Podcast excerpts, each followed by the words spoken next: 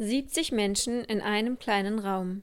Kein Licht, keine Toilette, kein fließendes Wasser, Tageslicht nur einmal in der Woche.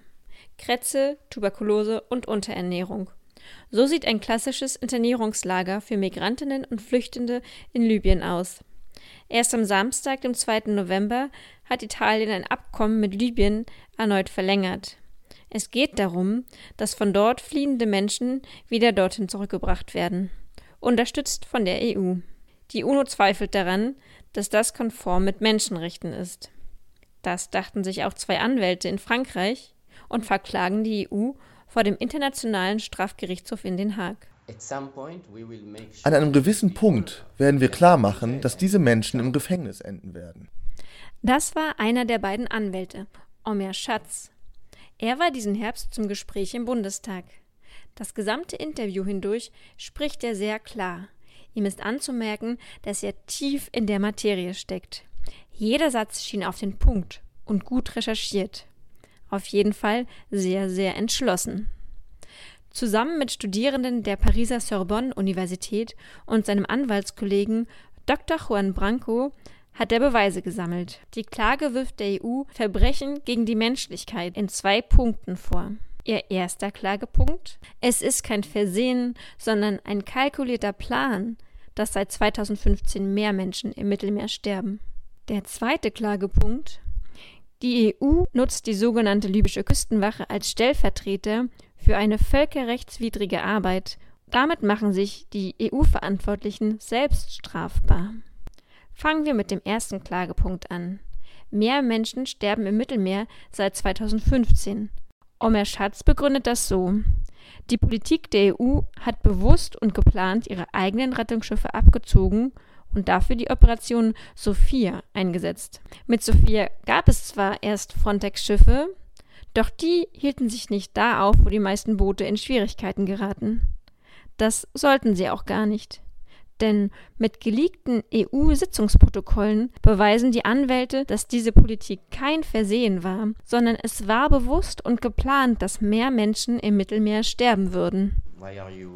Wenn das euer primäres Ziel ist, warum kriminalisiert und verdrängt ihr dann die zivile Seenotrettung? Im zweiten Klagepunkt werfen die Anwälte der EU vor, dass sie 50.000 Menschen zurückweisen ließ in ein Land, wo sie unter anderem Folter erwartet.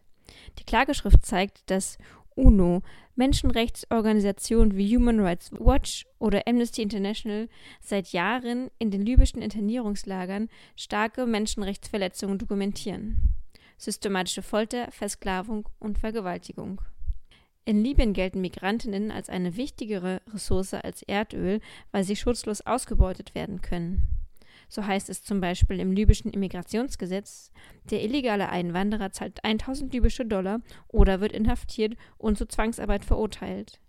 Und von dieser Ressource halten sich ca. 700.000 bis eine Million in Libyen auf. Einen genauen Einblick in Libyen gibt Michael Hay. Er ist Einsatzleiter von Ärzte ohne Grenzen und kommt gerade zurück von seiner Mission in Libyen. Also Libyen ist natürlich momentan sehr, sehr komplex, das muss man natürlich sagen. Ja, seit ähm, dem Fall von Gaddafi 2011 hat es auch immer wieder Bürgerkriege gegeben. Es gibt heute einen bürgerkriegsähnlichen Zustand und das führt dann dazu, dass es zu Bombardierungen kommt. Es äh, gibt Bombardierungen aus der Luft äh, in der Hauptstadt Tripoli. Es ist vor wenigen Wochen sogar ein Internierungslager bombardiert worden, wo es äh, zu 60 Todesfällen gekommen ist, dort direkt Migranten und Flüchtlinge ums Leben gekommen sind. Sie müssen sich vorstellen, dass viele der Migranten, die dort interniert sind, also wir sprechen heute von einer Zahl von ungefähr 5000 in diesen Lagern, haben viele Jahre Flucht hinter sich. Ja, die kommen teilweise auch aus Bürgerkriegsländern, aus, aus Eritrea, aus Somalia und fliehen dann zum großen Teil vor den Bedingungen, die dort in ihren Herkunftsländern herrschen, sind dann viele Jahre auf der Flucht, sind äh, auf der auf ihrer Reise, wenn man das so bezeichnen kann, Opfer von Gewalt geworden, sind äh, zur Arbeit gezwungen worden, ähm, haben versucht auch schon das Mittelmeer zu überqueren, sind dort in Seenot geraten, sind von der libyschen Küste mal wieder zurückgebracht worden Omer Schatz betont, dass aus diesen Gründen die UNO Libyen als Land einstuft, in das nicht zurückgeschoben werden darf. So entschied 2012 auch der Europäische Gerichtshof für Menschenrechte. Sie zog ihre Frontex-Schiffe vom Mittelmeer ab.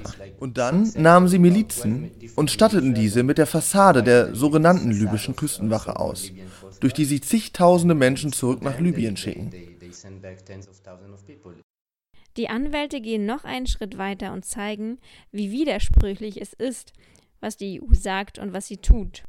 Auf der Website des Europäischen Rates heißt es unter anderem, das Mandat der Operation besteht im Kern darin, zu den Anstrengungen der EU beizutragen, das Geschäftsmodell der Schleuser und Menschenhändler im südlichen zentralen Mittelmeer zu zerschlagen. So wird die libysche Küstenwache und Marine ausgebildet. Die EU möchte also mit der Operation Sophia den Schmugglern das Handwerk legen. Omer Schatz jedoch zeigt, dass gerade das Gegenteil der Fall ist. Das Geschäftsmodell der EU nährt die kriminellen Machenschaften der libyschen Küstenwache, anstatt sie zu bekämpfen. Sie sagen einerseits, sie würden das Schmuggeln bekämpfen, andererseits aber senden sie weiter finanzielle Unterstützung an die libysche Küstenwache, die am Menschenschmuggel beteiligt ist. Einer meiner Zeugen aus Darfur nahm in Libyen mit seiner Frau das Boot, um zu fliehen. Dann wurden sie von der sogenannten libyschen Küstenwache zurückgebracht und in einem Internierungslager der libyschen Einheitsregierung festgehalten. Dort wurde Geld von ihnen erpresst für ihre Freilassung. Ein Verwandter konnte es auftreiben, sodass sie auf ein zweites Boot gebracht wurden. Das Verblüffende war, die Schlepper, die sie auf dem Boot begleiteten, waren die Einsatzkräfte der libyschen Küstenwache, die sie vorher festgenommen und nach Libyen zurückgebracht hatten. Das war also das erste Zeugnis, das bestätigte, dass die libysche Küstenwache selbst am Schmuggel beteiligt was die Kooperation mit der libyschen Küstenwache betrifft, gibt es also eine sehr clevere Dissonanz seitens der EU bezüglich dessen, was sie sagen und dem, was sie tun. Doch der hohe Kommissar der UNO sprach den Widerspruch selbst aus. Wir evakuieren 30 Leute aus einem Internierungslager, doch am gleichen Tag werden 300 andere von der libyschen Küstenwache neu registriert. Der Widerspruch besteht außerdem darin, dass die Internierungslager mit EU-Mitteln mitfinanziert werden. Es geht gar nicht darum, die Lager zu schließen. Wenn ihr wollt, dass in den Zwangslagern keine Menschen mehr sind, dann hört auf, sie dorthin zu schicken. Das ist ein Verbrechen gegen die Menschlichkeit an sich.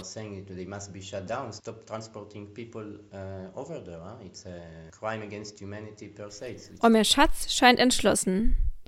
Als Antwort auf diese Klage hat der EU-Menschenrechtskommissar zwar gefordert, die Zusammenarbeit mit der libyschen Küstenwache zu beenden, aber sonst ging die Pressesprecherin der EU-Kommission in ihrer Pressekonferenz nicht besonders auf die Anklage ein.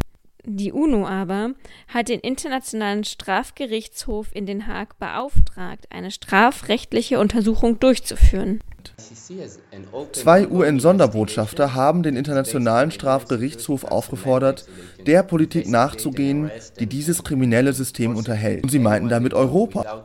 Wenn es nicht der Internationale Strafgerichtshof ist, dann werden wir ein zweites Nürnberg-Tribunal finden, das EU-Beamte und die Beamten der Mitgliedstaaten strafrechtlich für ihre Verbrechen verfolgt. An einem gewissen Punkt werden wir klar machen, dass diese Menschen im Gefängnis enden werden.